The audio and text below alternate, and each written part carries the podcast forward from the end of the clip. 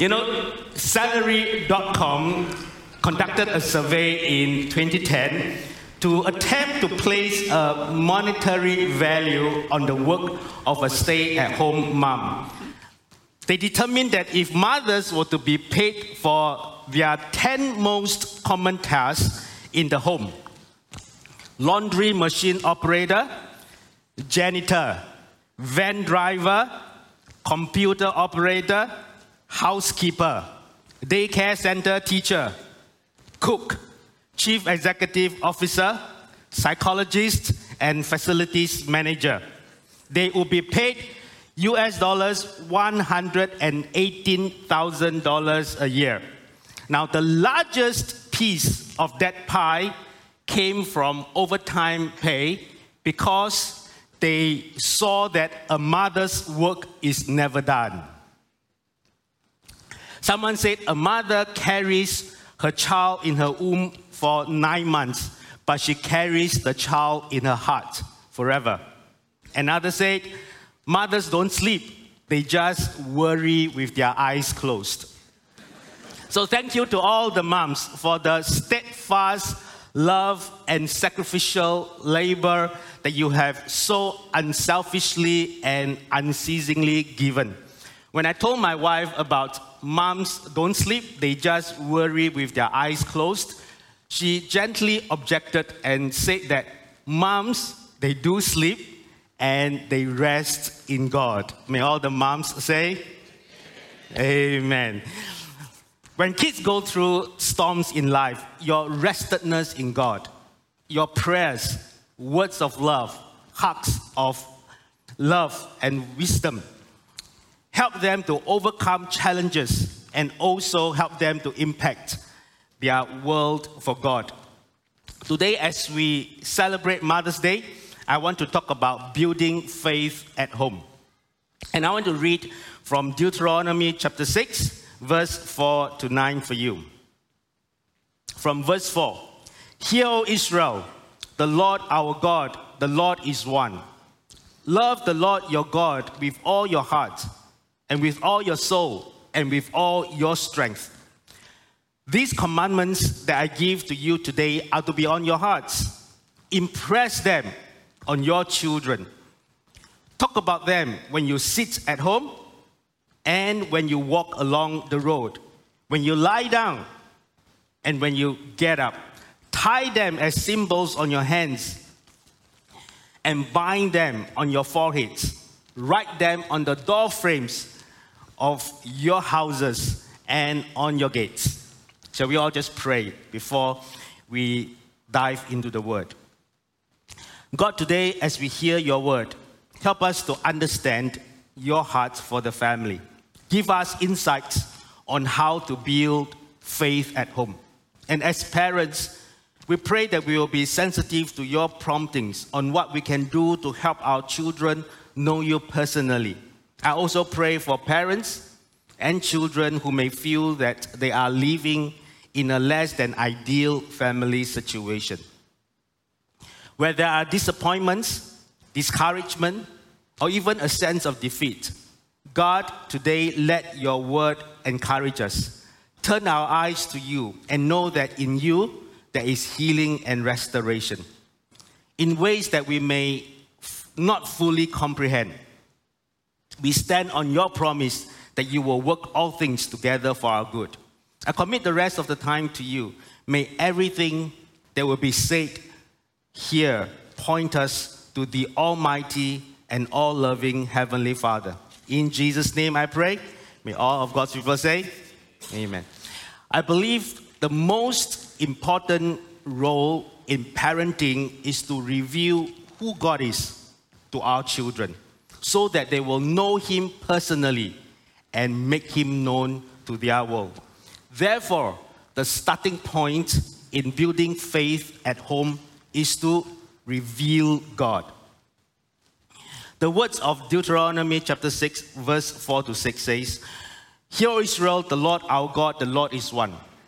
We should love the Lord our God with all our hearts and all our soul and all our strength. And these commandments that God has given to us, we are to have them on our hearts. These words remind us of the first of the Ten Commandments You shall have no other gods before me, given in Exodus chapter 20. It is, however, very important for us to see what underpins this first command. And we read in Exodus chapter 20, verse 1 to 2. And God spoke all these words I am the Lord your God who brought you out of Egypt, out of the land of slavery. The command to have only one God and shun all forms of idolatry and walk in his ways is anchored on who God is and what he has done for us. In Deuteronomy chapter 6, verse 20 to 23, we read In the future, when your son asks you, What is the meaning of the stipulations, decrees, and laws the Lord our God has commanded you? Tell them, We were slaves of Pharaoh in Egypt, but the Lord brought us out of Egypt with a mighty hand. Before our eyes, the Lord sent signs and wonders, great and terrible, on Egypt and Pharaoh and his whole household. But he brought us out from there to bring us in and give us the land he promised an oath to our ancestors.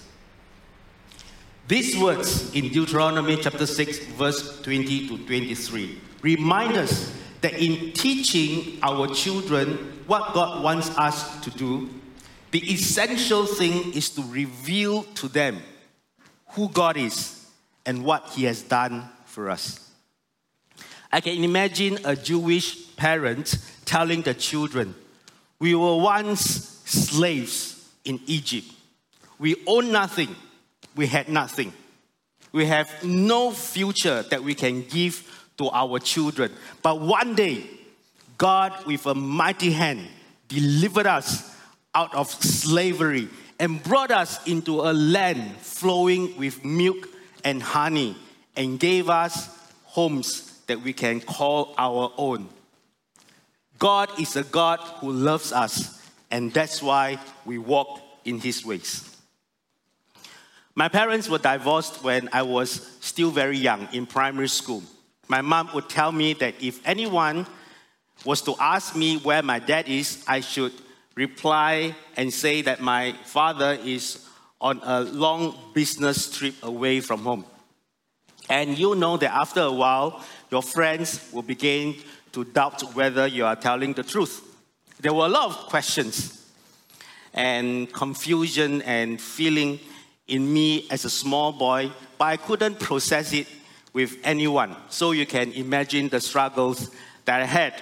Now, because I was told to hide the truth, I felt the shame. And that was the heaviest burden I carried with me from primary school to my late teen years. One night, as I was walking home with a church friend, she asked me, Gap, where is your dad? And at that moment, I felt the Lord spoke to me.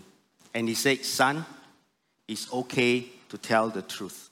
And so I said to her, my parents were divorced when I was very young.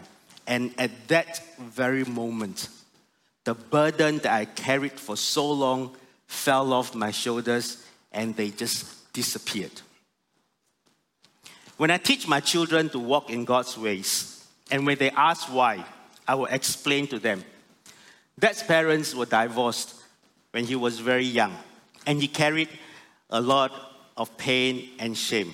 But one day, God, with a mighty hand, set me free from those pain and shame and gave me a life that I want to live and enable me to be the father I ought to be for you. God is a God who loves me, and that's why I love him and I walk in his ways. Every mom and dad has a testimony of God encounter Tell our children our story and let the revelation of who God is be their inspiration to love Him, to follow Him, and to serve Him. Another important reason why we should love God with all our hearts is so that it moves the center of parenting away from us and puts God in the center, be the center of our parenting so that we can raise our child up in the way that God wants them to go, so that our children can grow up to be all that God wants them to be, not all that I want them to be. To disciple our children, first in our own walk with God, we aim to reveal God to them. And the other thing we want to do is to relate God's word to their everyday life. In Deuteronomy chapter 6, verse 7 to 8, we read, Impress them, the word of God, the commands of God on your children. Talk about them when you sit at home, when you walk along the road, when you lie down, when you get up. Tie them as symbols on your hands and bind them on your foreheads. From this verse, we first need to recognize, which I think is clear to all of us, God wants us as parents to teach His word to our children.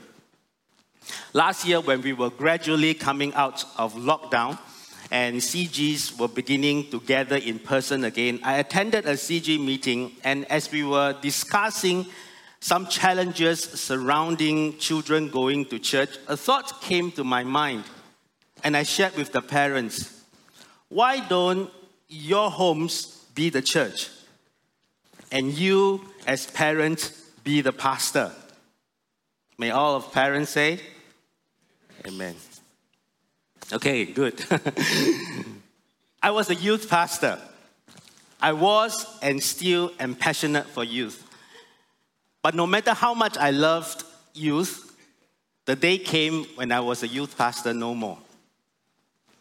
Kids church pastors will come and go. Youth pastors will come and go. In fact, as your child transit from one age group ministry to another, they probably will experience a change of pastors. But through every season, through every transition, you will always be the parent of your child. Parents are the primary disciples of their children although the outworking of it will evolve as the children become adults. Now we come to the task of teaching the Word of God to our children. And it is not supposed to be daunting. Deuteronomy chapter 6, verse 7 paints us the picture that teaching God's Word to our children is interwoven into the natural rhythm of life that enables our children also to understand the Bible in a meaningful and deeper way because they can relate it uh, to what they encounter daily. When you walk along the road, could mean when you are fetching your kid from school. And what does your kid tell you? He or she may tell you about the new relief teacher or the annoying boy that keeps frustrating her. And then you can talk about God's words uh, what God's word says about relating to others. When you lie down, and that can be before your child sleeps, and this is something I learned from Dr. Kelvin and Dr. Agna. Some years ago, they conducted our parenting course when we were in Kennedy Baptist College. And they taught me that before your child goes to sleep, ask them about their highs and their lows of the day. And then chat about them uh, around the Word of God and then pray a blessing over them. When you sit, could mean having dinner together. Dr. Blake Bowden at the Cincinnati Children's Hospital studied 527 teenagers to learn about the impact of family lifestyle on them. What they found is that adolescents whose parents ate dinner with them five times per week or more were least likely to be in trouble with the law. They were more likely to do well in school. and be surrounded by supportive friends. By contrast, the more poorly adjusted teens ate with their parents only three evenings per week or less. What the findings showed is that adolescents do better in life when their parents are involved with them, have time for them, and get together almost every day for conversation and interaction. There are many biblical lessons you can talk about around the dinner table. For example, with different kids being responsible for different tasks, from preparing to cooking to washing, we can appreciate what each other is doing and talk about using different gifts to serve one another, to work together. Another topic could be unity. Take communion and talk about being united as one family because we eat from one bread and drink from one cup.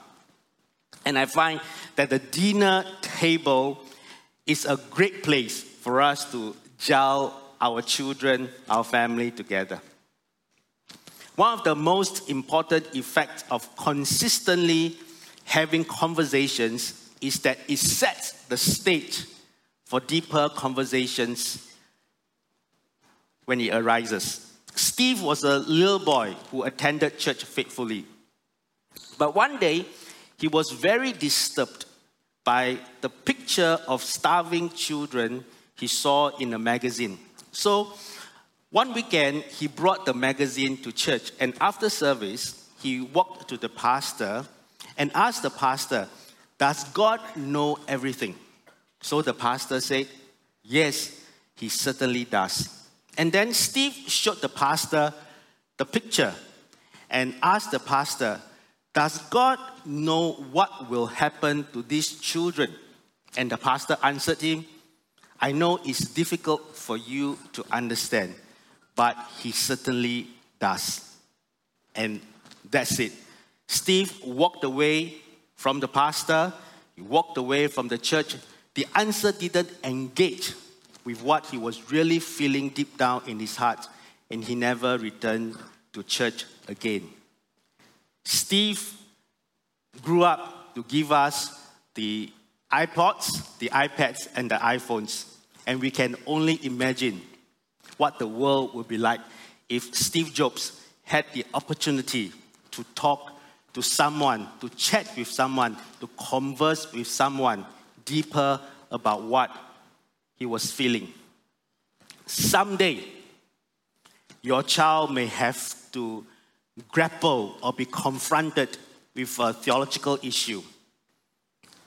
He may have to struggle or manage something that a teacher has said, a friend has said, or even a church leader has said. And then he may have a career decision that he has to make. Or so important to all of us as parents, a boyfriend or a girlfriend matter, right? And as parents, our hope is that they can speak to us freely about what's on their mind and have a meaningful conversation around the Word of God. If that is what we want, then we need to invest time to have chats interwoven into their daily routine because it makes conversations feel natural and feel safe. Because of how important conversations are, the Kids Church has produced a series of video called Walk with God Wednesdays. It is a devotional video that is designed to help parents to do devotions together with their children, but not only to teach biblical principles, also to have a chat with them. So this video has three segments. The first is Got It. That's where uh, the video presents a biblical principle. The second segment is Let's Chat, and that's when it facilitates you as parents to have a conversation with the children. And then it ends with God bless. It is a time when you are led to pray a prayer of blessing to your kids because we believe in the power of speaking words of life into our children. So I'm just going to turn your eyes to the screen and just show you a highlight reel of Walk with God Wednesday. Hey, hey guys, hey kids, and welcome back to Walk with God Wednesdays.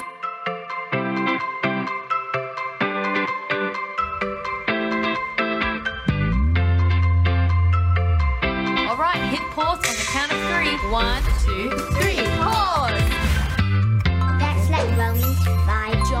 Chapter 16. that Jesus tells in Luke chapter 18. And that's all we have for you today. Don't forget to pray the God bless coming up on your screen right after this, and we'll see you next week.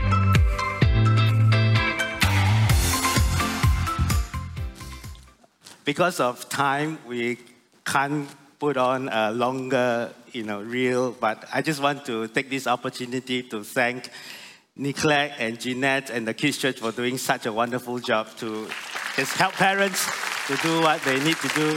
So check it out. They have a library, a host of Walk with God Wednesday videos that you can use.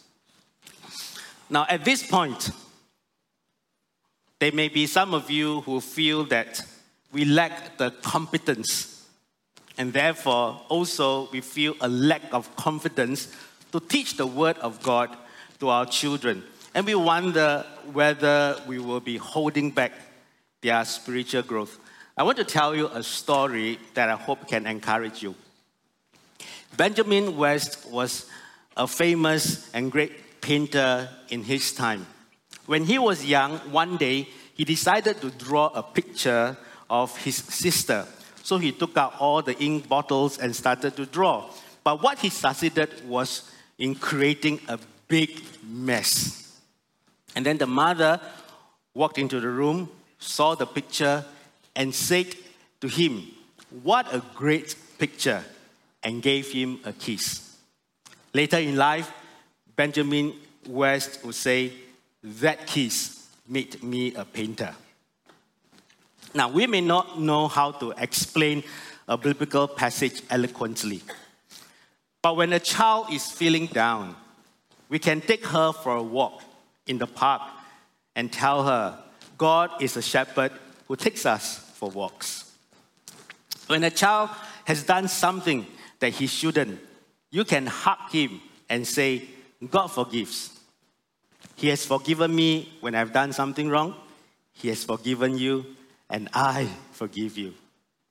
You see, in verse 8, it says, Tie them as symbols on your hands and bind them on your foreheads. That's referring to the Word of God. It is a metaphorical picture of doing and remembering God's Word. Relating God's Word to our children's everyday life is, is not just a matter of oral articulation.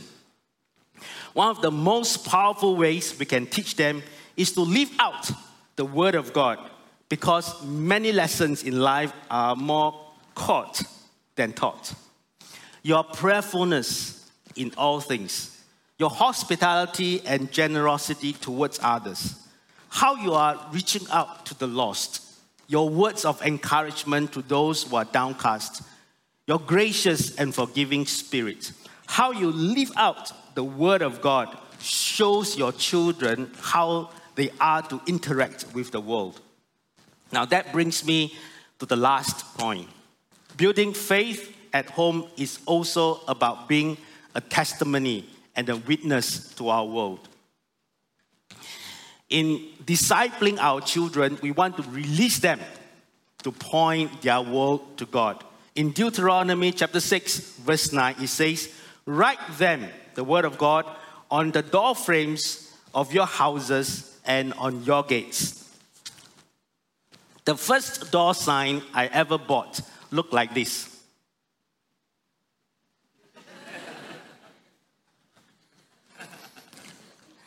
Warning beware of the dog, not responsible for injury or death.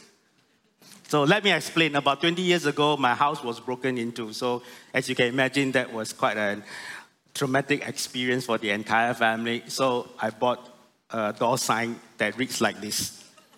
Now, when you see this sign, does it communicate something to you? I hope it does. Huh? Okay. but if you go to Kenny and Josephine's house, they are the leaders of our family life ministry. This is what you'll see.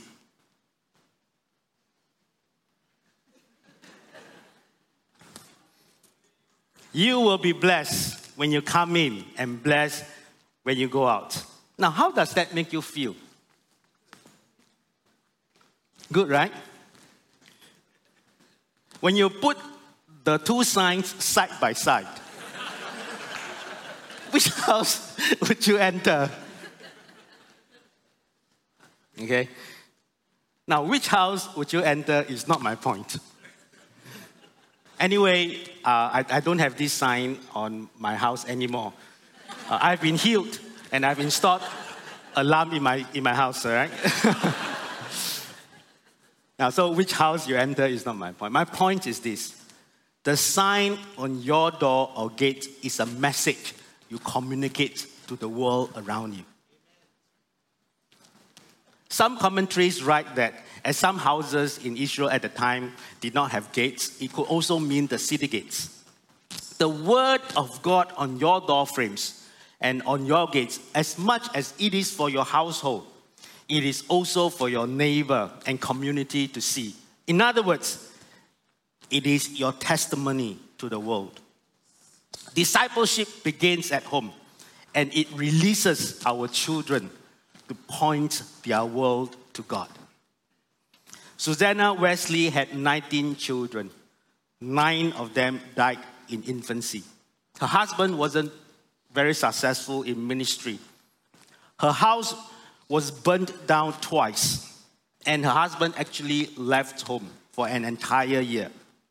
But Susanna Wesley never wavered from her devotion to God and commitment to disciple her children. Although she's got many children, she still made sure she spent one on one time with them by creating a roster.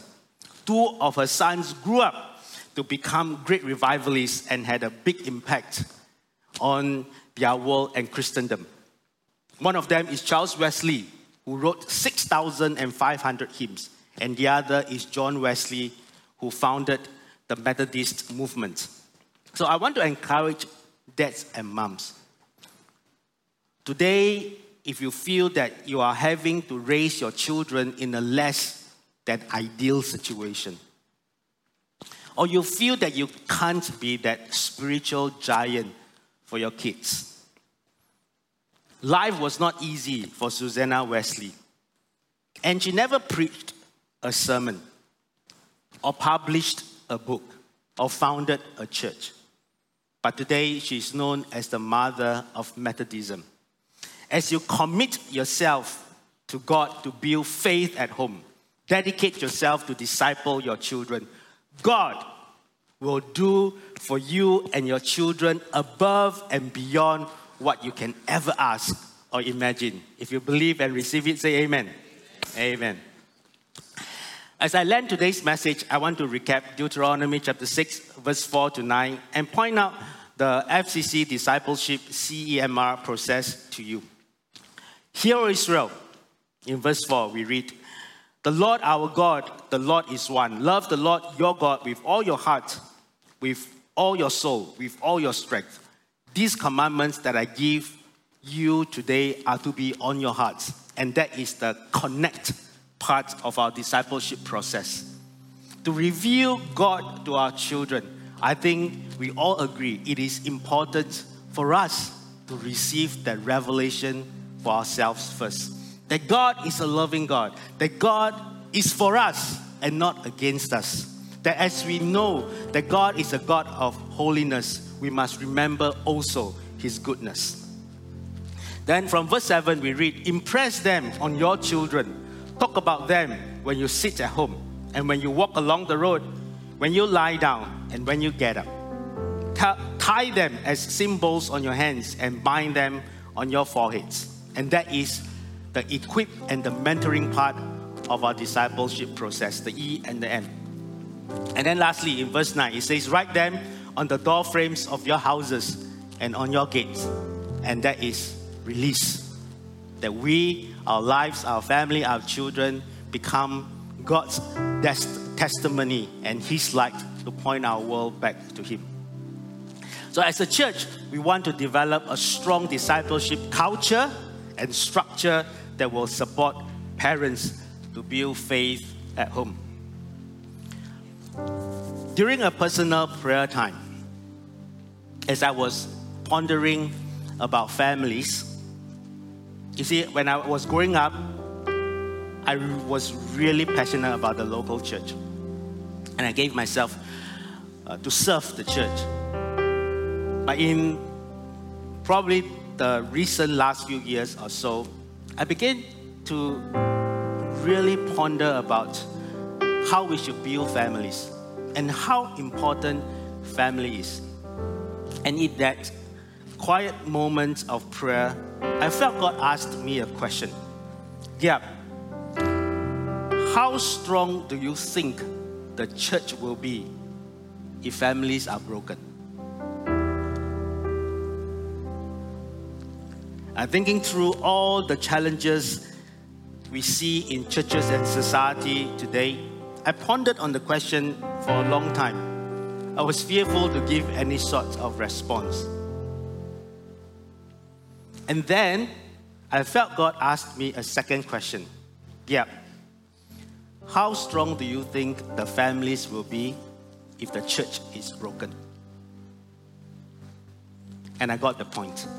And I'm sure you do as well. Both the church and the families are important to God. They are the two institutions which God has given the mandate of the Great Commission. We cannot expect our government, we cannot expect our political leaders to preach the gospel, right? The mandate is on the church and the families. So we must give, we must give ourselves unreservedly to build the families and the local church. And our prayer is that God will use us to fulfill the Great Commission, to see people saved, churches revived, and nations transformed for His glory. We want to pray for mothers this morning, but before we do that, I want to pray for those of you who may not have God in your life or you feel that you have drifted far away from God. If you feel that God is speaking to you this morning, from where you are seated, including those who are watching online, you feel that God is reaching out to you and you want to come to Him. I want to pray together with you. Can I ask all of us to just close our eyes and bow our heads for a few moments? Nobody's looking around. This is a personal time between you and God. If you feel that God is speaking to you and you want to come to Him, from where you are sitting right now, can I just encourage you to raise your hands to God just from where you are sitting? I see those hands. Thank you. As you come to God, you will have even more revelation of who God is, what He has done, and what He will continue to do for you. As you raise your hands from where you are sitting right now, you are really responding to God. So let me pray with you. Can I ask you first to repeat this simple, uh, simple prayer after me? Church, can I ask you to do the same as well? And let's pray together.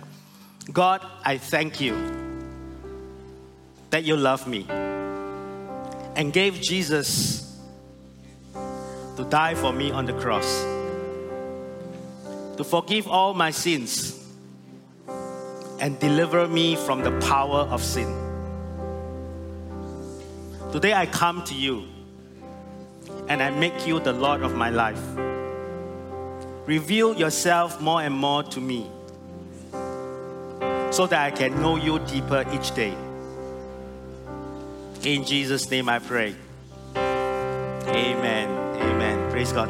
If you have said that prayer, uh, what I want you to do is at the end of the service, you can go into the Connect Lounge, talk to a volunteer and uh, someone about what uh, you are feeling in your heart, or you can also talk to a Christian friends. I want to encourage you to continue to come to church, to continue to uh, read the Bible, get a Bible, read the Bible regularly, and get to know who God is. So after the service, please do that. You can pop into the Connect Lounge. And right now, I want to pray uh, for the mothers. So what I've done is I've asked Daniel Law and his son David Law to pray for the mothers. So can I just invite Daniel and David to come? Uh, Daniel Law is a connect group leader for our young families connect group, and David Law, I believe he's eight years old. And as they come out, I just also want to take this opportunity to thank Kenny and Josephine as leaders of Family Life Ministry. They have coordinated today's Mother's Day's program. So, David, you go first. Yeah, take it away. Let's all pray, shall we? Dear Heavenly Father, thank you for that that we can be in your house today. We pray for all the wonderful mums that you have created and given to us. We hope the mums will have a wonderful day and I hope their kids and husband on, will spoil you on your day. We hope your children will say, You're pulchritudinous, which means you're beautiful, and will listen to your every command. God, please bless these mothers on their special day. Jesus' most precious name, oh God, children say, Amen. Amen. Stay here, stay here. Uh, good morning. Pastor gave me the task. Sorry, I mean the privilege of praying for the mothers today. Um, basically, she told he told me, "Hey, can you bring David up and then just say a prayer?" I thought that's easy, right? Because I'm the only thing that's standing between you and your chicken rice this afternoon.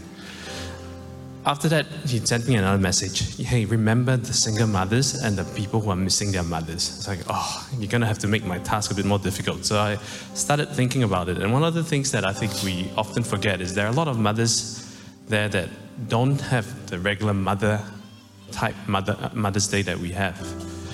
Remember the single mothers, the mothers who have been torn away from their kids, the kids who have been torn away from their mothers, the mothers who have lost kids, the mothers who are doing it tough with their three kids, four kids, the mothers who don't have enough money. And often we forget these people, but I think one of the messages that we hear is that actually we may forget, but God never forgets. Um, Isaiah 49 goes, um, Can a mother forget a child nursing at her breast? Can a mother forget the child that she's born? Even if she can, God will not forget you.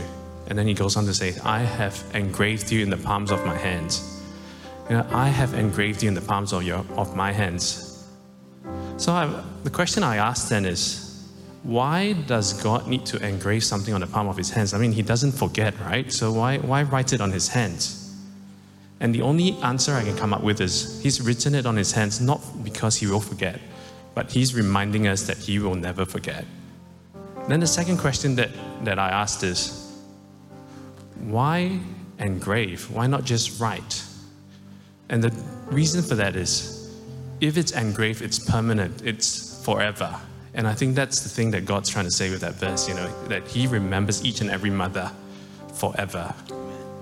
And then the third thing that He writes, you know, on the palm of my hands. Why on the palm? Why not on the back? You know, when I write a message, I write it on the back of my hand. And the difference is this you know, when you cut the palm of your hand, it really hurts. When you cut the back of your hand, it doesn't hurt so much. And I think the significance is this you know, God is willing to pay that price so that the moms can remember today that they are forever loved. Amen. So, with that, shall we pray? Father God, we want to thank you for all the great mothers that we have here today. We want to thank you that you remember each and every moment that they have.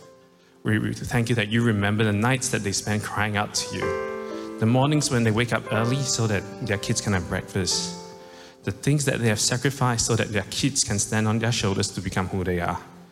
We thank you that in our mothers, we we see a glimpse of your love. And God, today we remember the mothers who are doing it tough. We pray that, Lord, they will come to you and find that you're all sufficient for them. We thank you that you are the living waters for the moms who are dry. You are the bread for the moms who are hungry.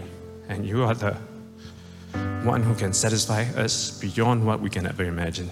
And with this, God, I pray you bless the mothers today, that they will remember once again that they are not forgotten, that they will know that you are in control of their lives, their family lives, and you are in charge.